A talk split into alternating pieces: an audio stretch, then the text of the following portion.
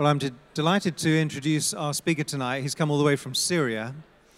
Uh, he's over here with some other speaking engagements. We heard about that and took the opportunity to invite Pastor Edward to be here with us today.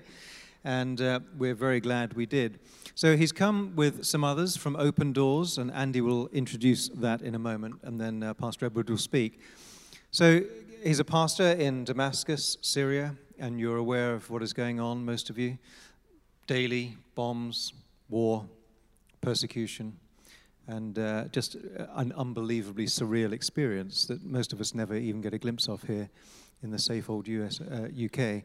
So, um, without any further ado, I think probably it's best to, if I introduce Andy and Edward, if you'd like to come up. We're thrilled to have you with us. Welcome.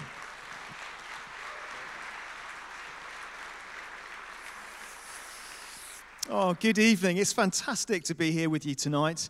And I just want to give a just thank you so much for your welcome, John and, and Debbie. And it's been uh, fantastic to uh, be here with you today. And uh, just it's just so exciting. I've heard so much about Trent Vineyard, but actually to be here and to hear, learn some of the things that you're involved in and all the things you do in your community, and to hear that you've uh, got um, some people here for refugees from Syria as well that you've taken in. It's just fantastic. I just want to just say I think you're doing a fantastic job here, and uh, just want to really encourage encourage you to keep going in all that God has for you um, here.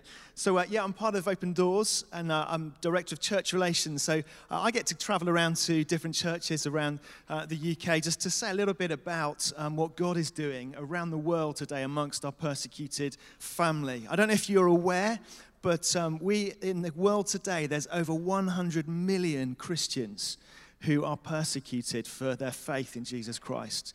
Just because they love Jesus and want to follow him, they're persecuted. They share the same faith as we have, but not uh, our freedom.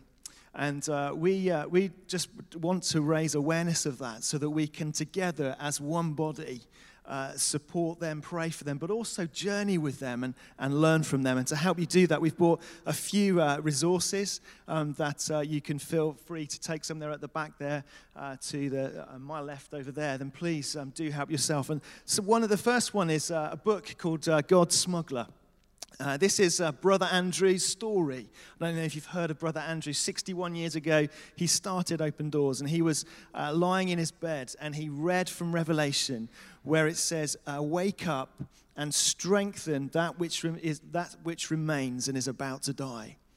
And uh, he felt God clearly calling him to uh, the persecuted church in Eastern Europe and the Soviet, uh, Soviet Union and, uh, and also to China. And uh, in the book, you can even read about him smuggling one million Bibles to China in one go on a sh- in a shipment, which was just uh, amazing. He was one of those kind of guys that if you told him it wasn't possible, he, uh, he would refuse to believe it and he would go and, and, and do it. I had the privilege of meeting him soon after coming to Open Doors. And I just sat in his room and I said to him, could you give me some advice from someone who's been in this ministry for uh, 60 years and someone who's starting out fairly new? Uh, what, what, would your advice be to me?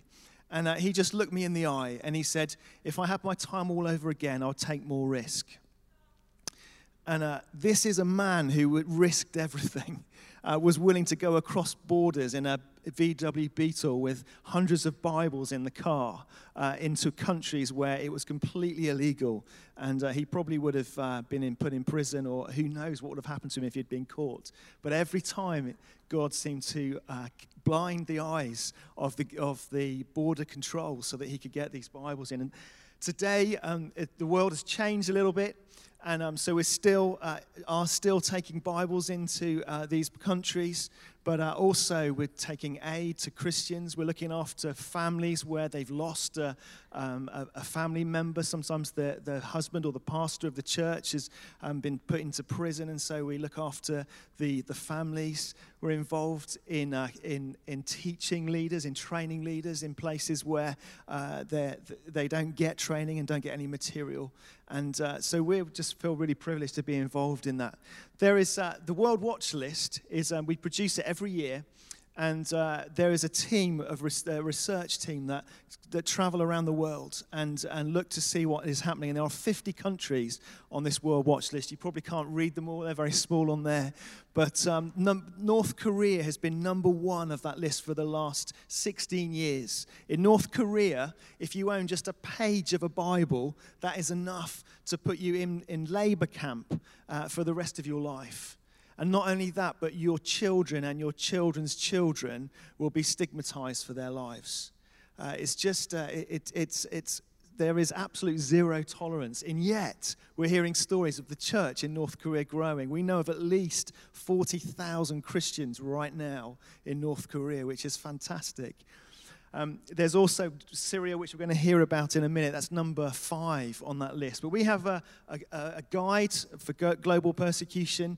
And in this guide, there are, it tells you the 50 countries, gives you some information about them and how to pray for them. And if you're here today and you'd love to pray for our persecuted family, then um, please take one of these. Uh, they're free. And also, the God Smuggler book is free as well for you today uh, if you'd like to take that. We also have uh, a report which goes into some of the detail some of the, of the research that has been done. And uh, that report was launched in Parliament in January, and we had over 100, well, no, we had 106 MPs come to that launch, uh, which was fantastic. And I just want to encourage you, if you want a copy of that, this morning um, everyone took those and we haven't got any left. But if you'd like one, we can get one to you. Uh, so just let us know if you'd like one and we'll send one of those to you.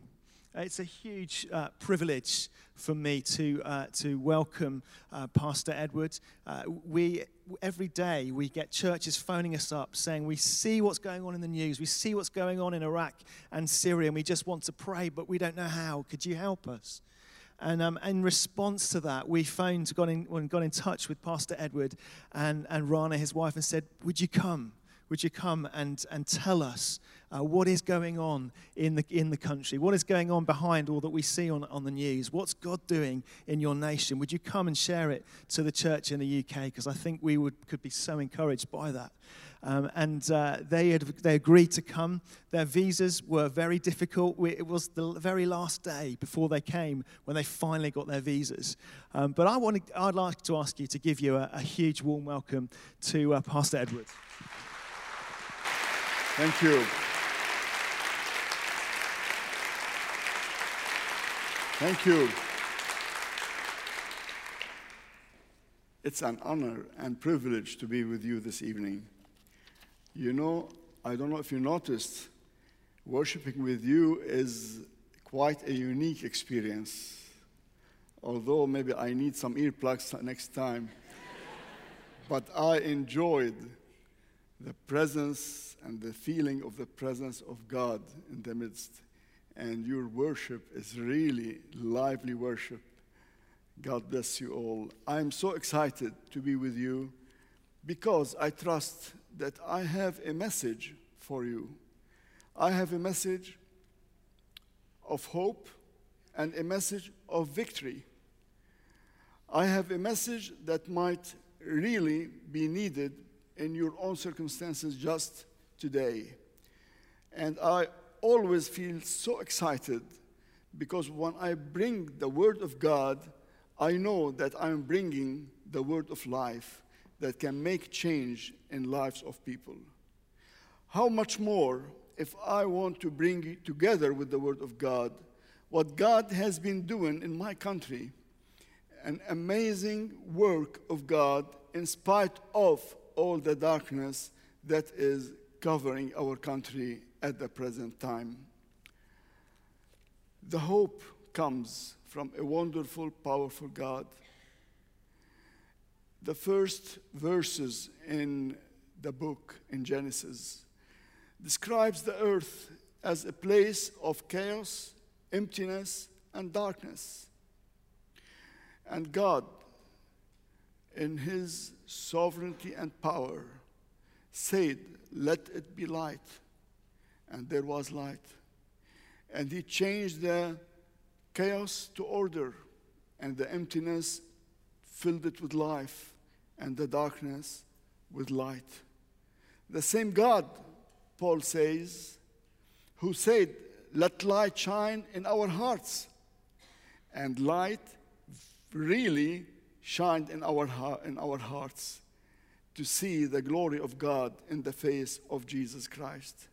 We worship a powerful God who deserves our praise and our songs and who even deserves our loud voice. Shout to the Lord. He deserves because we know He is the Lord of hope. And actually, the only hope, not just the Lord of hope, the only hope is in our great God.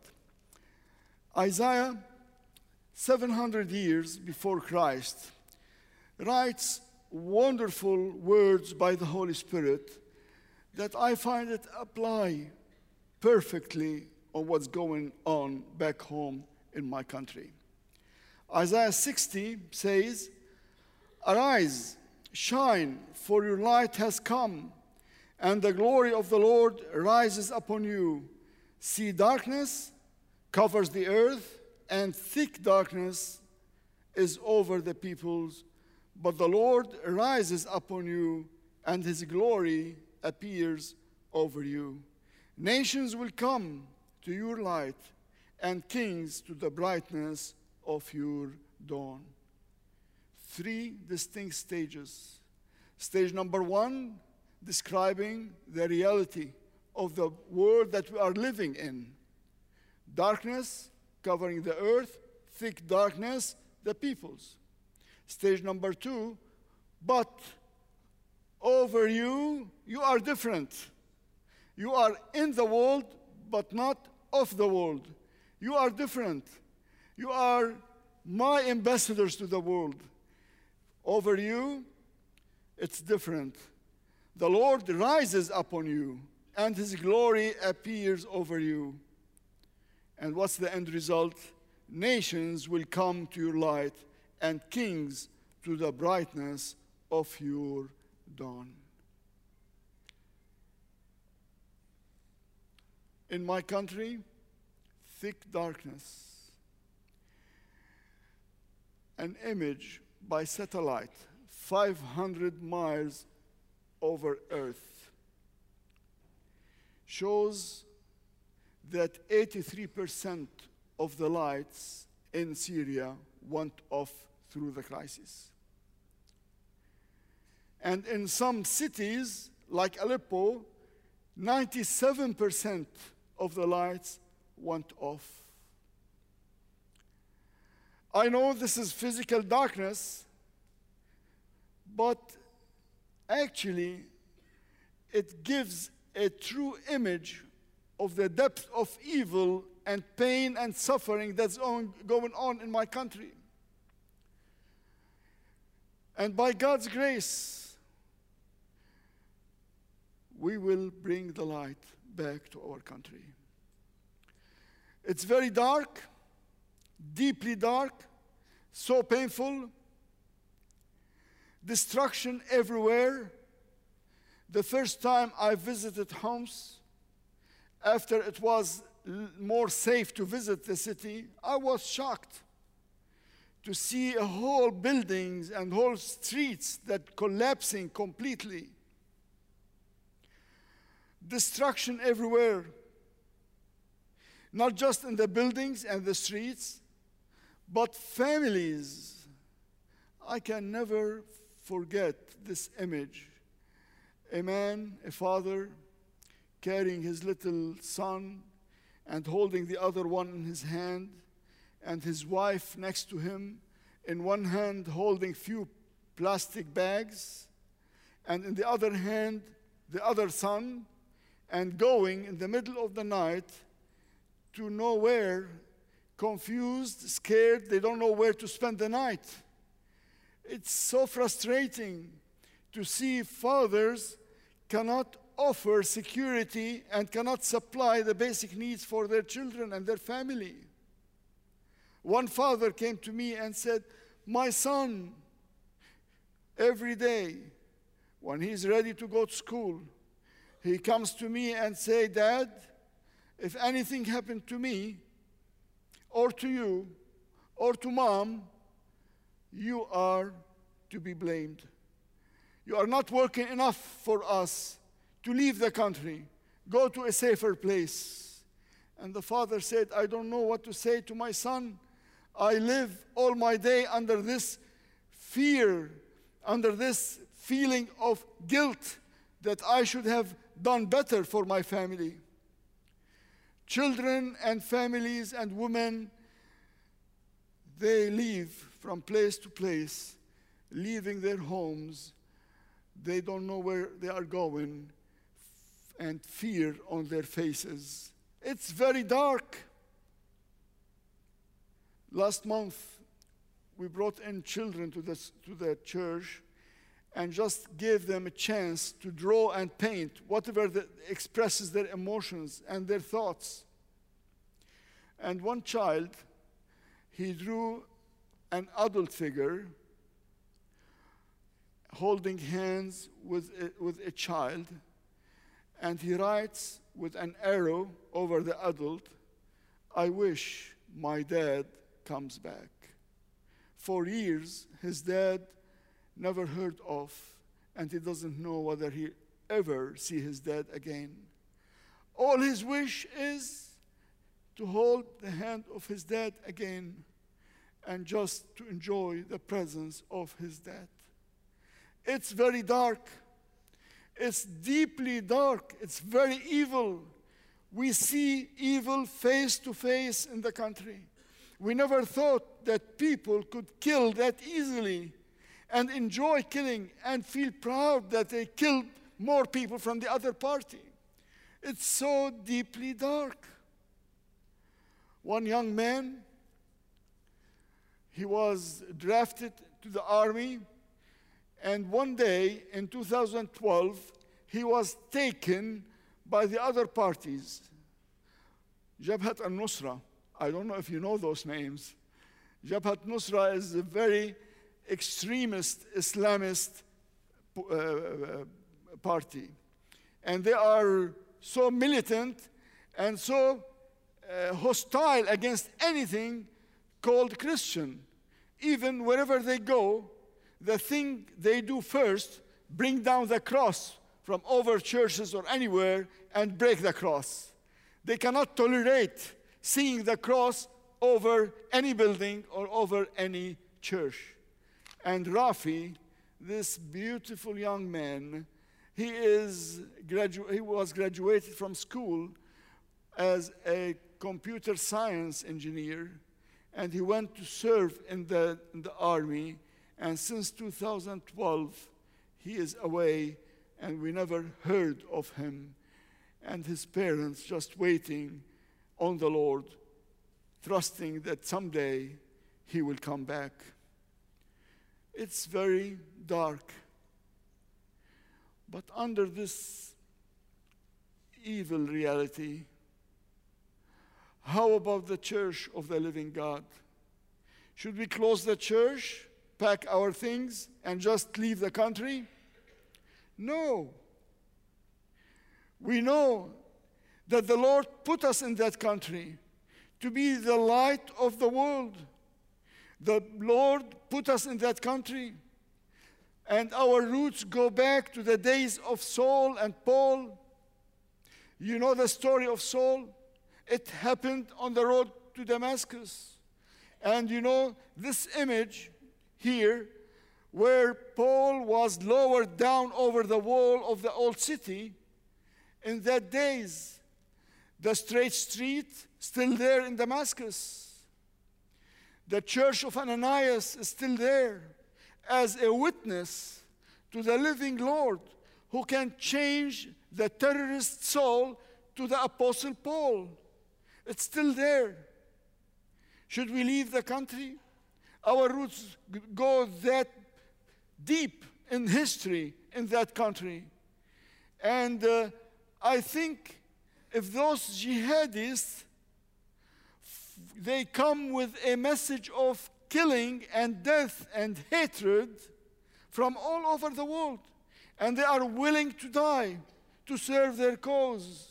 How much more the church of the living God should stick there and stand with power, trusting the Lord with the message of life, the only message of life and hope, forgiveness and tolerance, to bring the light back to the country, just to be the real ambassadors of Christ. Many countries pulled out their ambassadors from our country, and that was bad enough. But if heaven pulled out the, the embassy of God in the country, that's a complete disaster and very deep darkness, and there's no answer to this darkness. No, we are not going to leave the country. We will stay there and we will hold our message of love and our message of hope. The second stage, but the Lord rises upon you and his glory appears over you. Praise his name. Our pastor, one of our pastors there, had a message from Jabhat al-Nusra. And they told him, you have to be killed because you are Christianizing Muslims and we cannot take that anymore. He has little uh, girls, three girls, and his wife, and all his in laws are already in the West. And they are pressuring his wife. What are you still doing there? It's so risky for you. He came over to Damascus and spent the day with us. We talked about it, prayed about it, and we told him we don't really, we cannot take responsibility for your decision. Just listen to the voice of the Lord and just do whatever you feel that the Lord wants of you. A week later, he and his wife called and said, We decided to stay no matter what. And he's still there serving the Lord, and the Lord is using him mightily at that town, and actually in the whole area there. The glory of the Lord rests on him and on his church. I can never forget that sweet lady in the church. Her husband was abducted, and two months into his absence, his 20, her 24 years old boy was killed. She was devastated completely. For two months, she just locked herself up in the apartment, never wanted to pick up the phone or to see anybody. After two months, she came to our home and she cried her heart out. She told us, This is so painful. I don't know what's going on. I know that the Lord used to teach me the hard way, but this is too hard for me to take. We visited her one day, and her tears was just rolling on her face. And she told me, Pastor, how can this happen? My heart is broken. I miss my son. For the last three years, he never saw a one good day. I wish I was next to him when he was killed. I don't know where he is buried. I cannot grieve over his grave. I miss him. And my husband is somewhere, I don't know where. And she told me, but Pastor, at the same time, while, while I am in the depths of this pain, I am enjoying a heavy presence of the Lord with me like I never experienced in my life. And the Lord is using me even with my neighbors in a mighty way. How can this happen? The depth of pain, and at the same time, the glory of God is resting over me. I told her, you know, this is the first time I understand what Peter said. When you are insulted And when you are in suffering for the sake of Christ, the Spirit of glory and God dwells upon you. At the same time, it's so deeply depressing and painful, but at the same time, the sweet, glorious presence of our living God just lifts us up and give us the power to keep on just holding the gospel and the light of the gospel in our country. Paul has experienced something like that. Listen to what he says in his uh, Second Corinthians letter. We are hard pressed on every side, not just hard pressed, on every side. I say it's like a, a cooking pressure.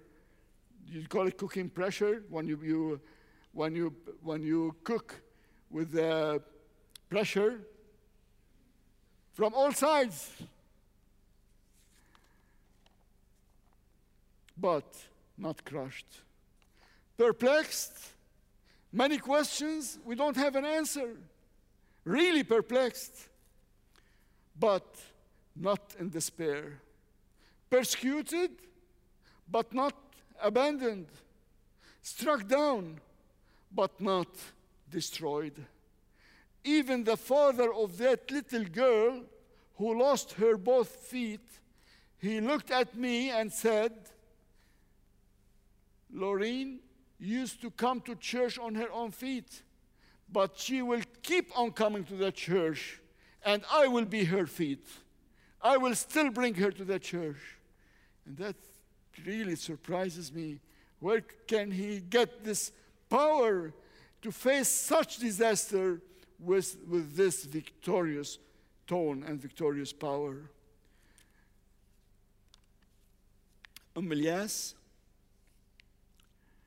some stories that are we are experiencing it make, makes us believe that uh, the age of martyrdom is back.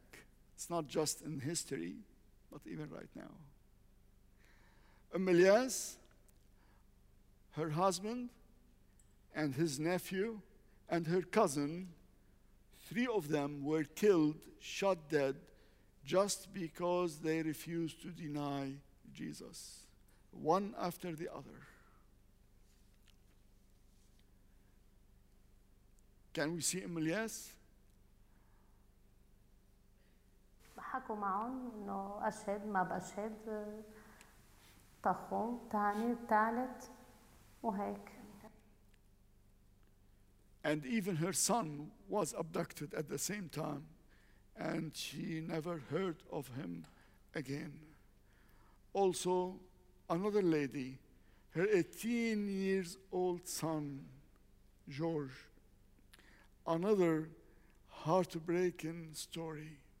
She tells the story with tears, but at the same time, a sense of pride that her 18 years old refused to deny Jesus and told her, Mom, we are just visitors on earth. Don't cry if they kill me. Jesus said, If you deny me before men, I will deny you before my Father in heaven.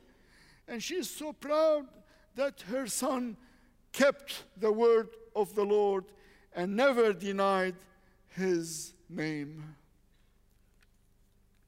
قال لي امي نحن ضيوف كل الوقت يحاكيني بهالطريقه قال لي امي نحن ضيوف هون ضيوف قال لي امي اذا رحت شهيد لا تبكي علي This lady really broke our hearts. She lost her son and she's in a terrible situation, but at the same time, trusting the Lord, she knows that He is in glory ahead of her. The story of uh, Dr. Abdul Masih, he's a medical doctor, touches my heart very deeply. I know the man, and he's a wonderful Christian. He stayed in his village in Tel Jazeera, although the threat was so close, the threat of ISIS. But he decided to stay just to give medical help to the people in his village and the neighboring villages as well. There was no doctors left there, so he decided to stay. Very sweet young man. He opened his house for Bible study, and his life and his reputation, everybody loves him in the whole area. So sweet and loves the Lord. And Abdul Masih was abducted by ISIS and was shot dead within four months. He was abducted in April, shot dead in August. And through those four months, we never know what happened to Abdul Masih. But I tell you something, I have full faith that in glory we know what happened within those four months and how the Lord used Abdul Masih in the midst of those people. أنا النصراني الأشوري أشور بيرو رستم إبراهيم من بلدة طلطمة من قرية الجزيرة أنا النصراني بسام عيسى ميشائيل مواليد 76 من قرية تل شمران تل تمر أنا النصراني الأشوري عبد المسيح أزار ينوية مواليد 1979 من قرية الجزيرة ناحية التمر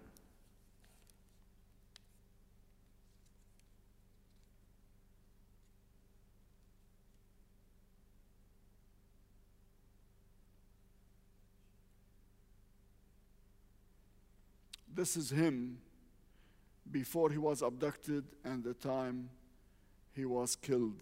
And you can see that they starved him those few months before they killed him. I'm so proud that those people held to the faith and were willing to pay the ultimate price for their faith. Those are the new heroes of faith in our country. Not the big names, the well known people, but the simple Christians who love the Lord and gave their heart to the Lord. Those are the people who are faithful to death because they trust the Word of God and they'd rather die than denying Jesus Christ. Wonderful things are happening. Pastor Sammy and his wife, they lived in Homs and they are still in Homs now. But through the heat of the crisis and the conflict and the fighting in Homs, they kept their daily schedule in ministry just as business as usual. His wife used literally to walk in the streets with bullets over her head, but she goes from home to home just to encourage children, encourage them to memorize verses of the Bible, and just to write letters to Jesus to find ways that they can hold to the promises of God and experience peace, supernatural peace from Jesus.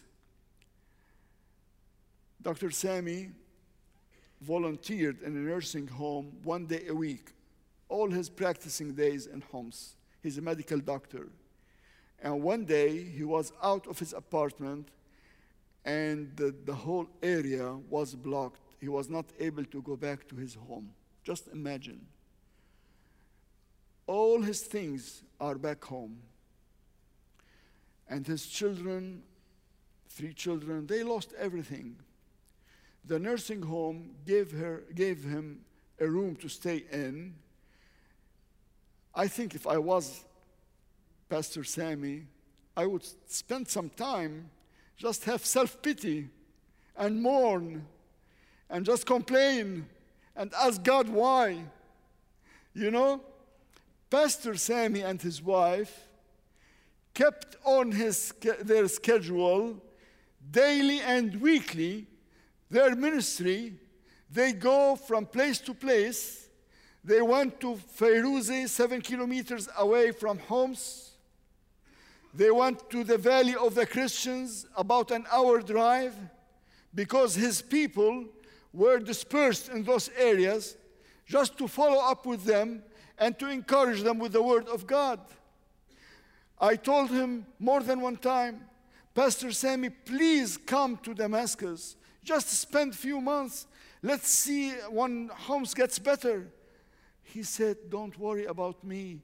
I live in a very strong tent. And you know what? Time proved that he was right. His tent was very strong.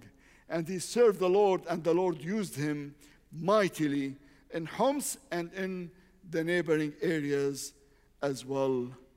We learned to pray this, this prayer of the apostles Lord, enable your servants to speak your word with great boldness. Stretch out your hand to heal and perform signs and uh, wonders through the name of your holy servant, Jesus.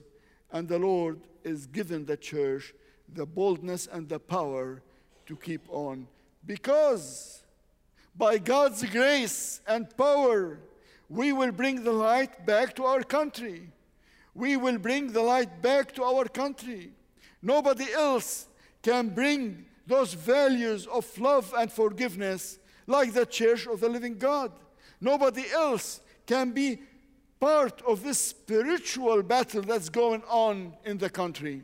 There are many people who know better in politics and much more experts in economics and, of course, in military affairs. But none of them can be part of this spiritual battle other than the church of the living God. And we are involved in that battle. And thank you because many of you are together with us in the same battle, sharing this with us, this struggle and battle before the Lord, so the Lord can bring the light back to our country. Praise God. The church lost many of its members everywhere in the country. But at the same time, all the churches are being filled of new people who coming seeking for hope and peace and help and support in the Lord Jesus Christ. It's very hard to lose your own members, especially people who are involved in ministry and very active in ministry, especially at times when we need more people to help with the heavy burden and heavy load of ministry. But the Lord never failed us at all. Always new people come. Always He raises new people. We have baptisms twice a year, not just our church, all the churches. And the Lord is bringing new people into the church. And this particular baptism you see, I just remembered when I saw those lovely people here.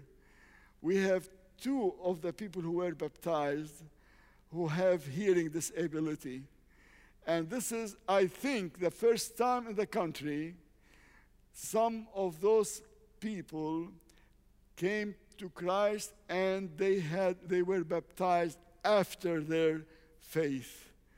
We have ministry among them, beautiful ministry. And I always like to say they have better ears to hear than the people who have natural ears because they are hearing the word of God and responding with, with the love of the living God. The church is full and baptisms twice a year, and we can hear and hold to the promise of the Lord. I have placed before you an open door that no one can shut. I know that you have little strength. And I like this part because, yes, we have little strength. We are a small minority in the country. We don't have the power of uh, positions and high positions in the country. We don't have uh, militia or any armed people to help us. We are little in every meaning of the word, but we know that this is the way the Lord works. His power is completed in our weakness. Because you have little power, little strength, but you kept my word and you did not deny my name, because you stayed faithful to the end, I will, op- I will place an open door before you, and nobody, no one can shut. This is exactly what we are experiencing the last part of Isaiah in Isaiah uh, 60, verse 3 the nations will come to your light and kings to the rising of your dawn. This is what's happening in, back home in, in my country. This small village, I told you about the ministry of Pastor Sami Fayrouzi. Just not last Friday, the Friday before, we started a new church there with Pastor Sami pastoring that church and started that church. Nations will come to your light. I, after we lost four churches in remote areas, and two of them were almost abandoned, we just used them in occasions. I thought I will make some calculation within this crisis. Did the church lose more churches or gain more churches? So I put this map together, and guess what? We won. More churches were open, new centers were open, even in areas where uh, usually blocked completely in front of the church. But miraculously, the Lord opened doors and nobody and no one can shut. Yes, Yazidis, Yazidis came fleeing from Iraq to the northeast part of Syria. And right there in their camp, 5,000 people, the church there had just established a tent inside the camp with the words written on the tent this is the tent of Jesus is the light of the world.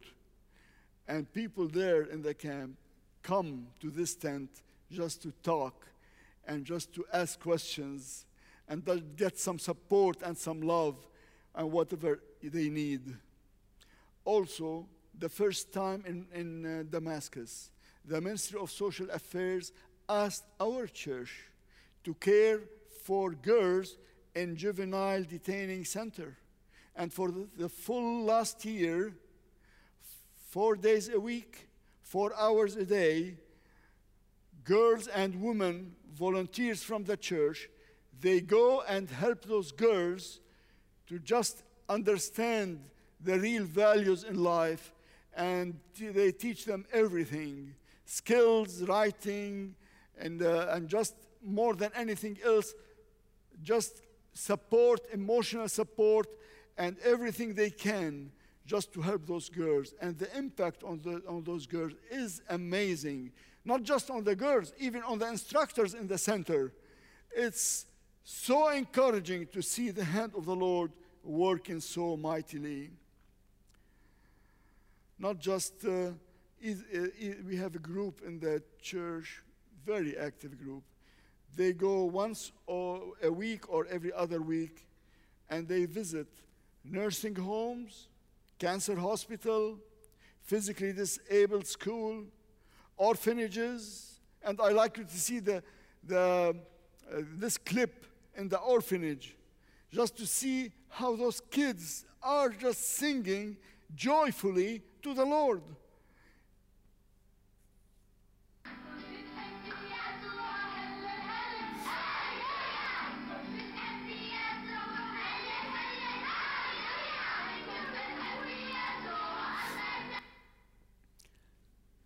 Nursing homes, orphanages, they tell us we don't need anything. Don't, you don't need to bring gifts or anything. Just come, bring your guitars and spend time with those kids or with those elderly people. They love it. This is just they feel that there, there is somebody that really cares for them and would give of his time, sit and talk and encourage and bring the word of God for them all. Yes, darkness is covering the earth, and very thick darkness over my country. Deeply evil and deeply dark what's going on. But by God's grace, we will bring the light back to our country. The church will stay holding the witness of the gospel and the light of the gospel in that dark country. Last Christmas, we had wonderful chance. It was very risky to go to the old city, the gate of Thomas. But we prayed about it, we got ready, and we decided to go and sing Christmas carols and songs to bring joy to the area and some light to the darkness.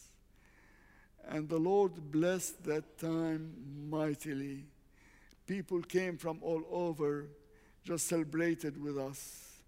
Damascus is not very wet city. And for almost few weeks, it was dry completely. Only in that one hour, while the choir was singing, poured rain.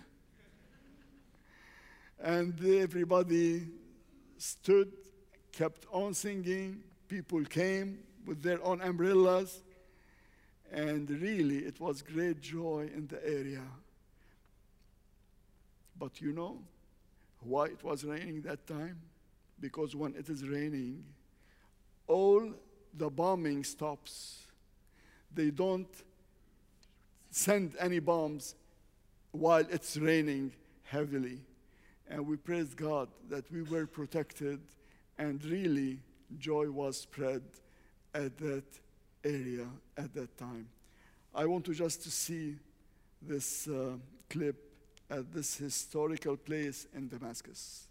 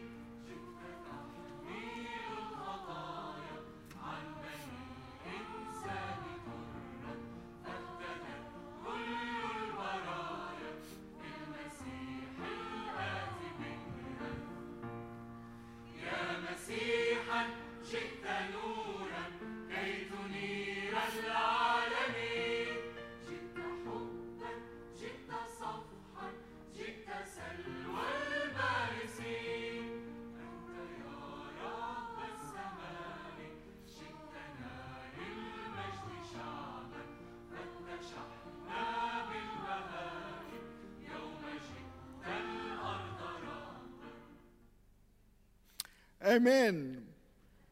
By God's grace, we will bring the light back to our country. God bless you. Thank you very much.